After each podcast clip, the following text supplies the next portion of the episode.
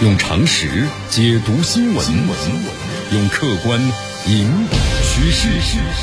今日话题，这里是今日话题。大家好，我是江南。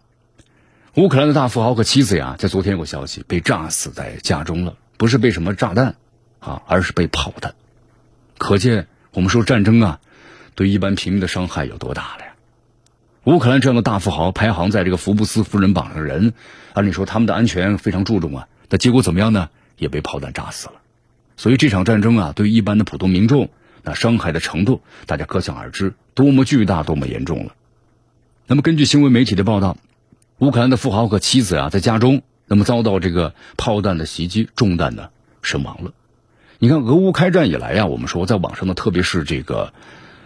啊，在舆论宣传当中就说俄罗斯打仗啊，我们说在前期的话呢是非常文明的，就是他不会打这个居民区，包括呢遵守这个还遵守交通规则啊。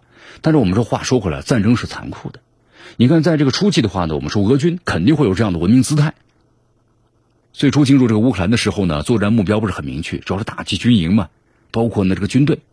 但是后期的话，你发现啊，这个乌克兰也会利用俄军的这一点。那把一些指挥部啊、军营，包括弹药库都修建在平民区了，所以说就难免就殃及到这个平民了啊啊！所以在这种情况之下，你看看这样的伤亡就会越来越大。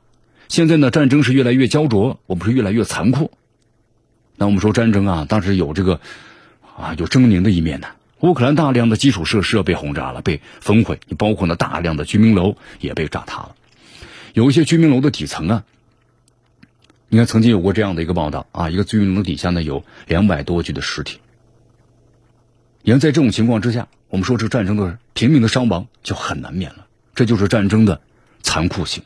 所以说，这战争啊，那可不是什么和平这个猛进的高啊似的高歌，兵不血刃的凯旋般的就能够赢下来，是不可能的。俄乌冲突，你看告诉我们血淋淋的这一幕。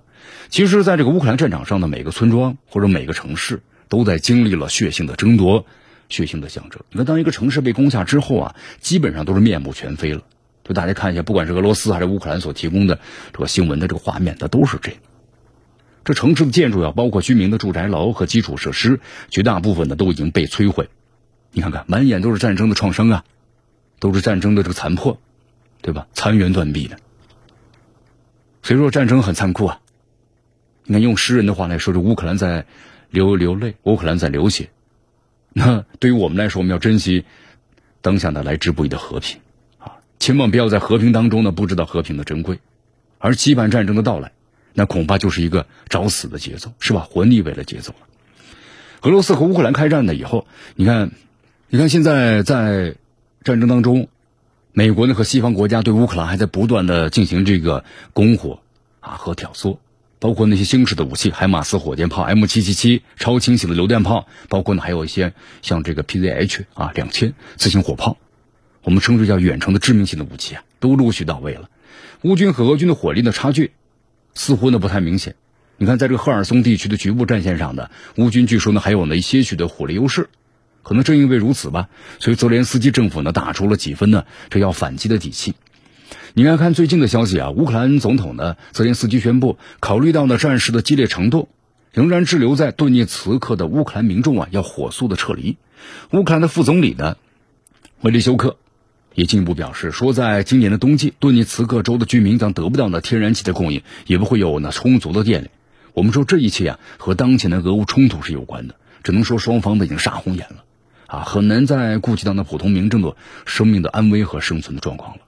你看，按照此前的消息啊，说乌克兰呢就东拼西凑，大约呢有七十万的军队。尽管其中呢很大一部分是临时征召的平民百姓，训练的都不够，但是乌军打算呢以此作为补充到一线部队，发动这个反攻。按照普京的，就是我们说俄罗斯方面的一些设想嘛，俄罗斯肯定不会满足于当前的结果嘛，要根据这个战局的这个发展，那么可能把这个乌克兰泽连斯基县政府推翻都有可能的。那么俄军呢可能会继续扩大作战的区域，甚至拿下了整个的乌克兰。南部的沿海地区，啊，可能会向这个中部呢和西部呢进发。在这种情况之下呢，双方极有可能在乌克兰的东部地区啊爆发一场的大决战。而这次的决战呢，就决定了，就是俄军能不能够真正的突入呢乌克兰的中部平原地区。你看，我们说在二月二十四号，俄乌冲突一开始的时候啊，俄罗斯是全面推进啊，多点开花，但后来发现这个战术不行俄罗斯因为现在这个兵力的问题啊，没有这么强大的这种碾压性的什么集团的冲锋，所以说后来的话呢，就采用呢集中兵力先打这个东部，啊，逐步的啊，就是稳定的一步一步的前进。那么有人可能会问，俄军为什么不使用大兵团的大纵深的穿插战术，尽可能打一场大规模的运动战呢？对吧？你看，事实证明啊，在西方国家的立体监视和追踪之下，我们说俄军惯用的集群战术呀，很难奏效了。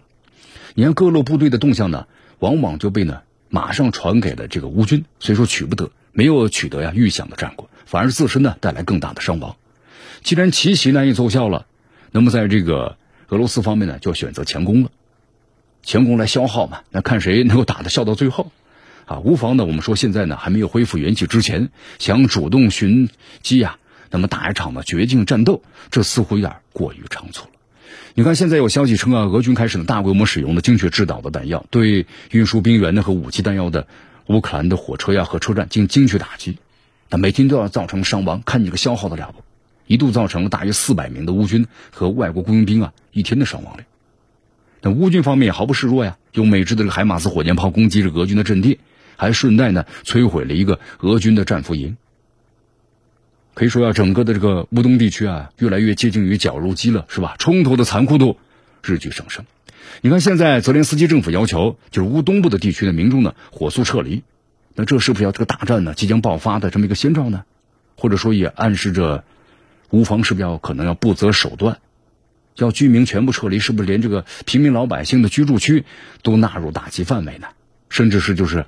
杀敌一千，自损八百的焦土政策来对抗这个俄罗斯呢？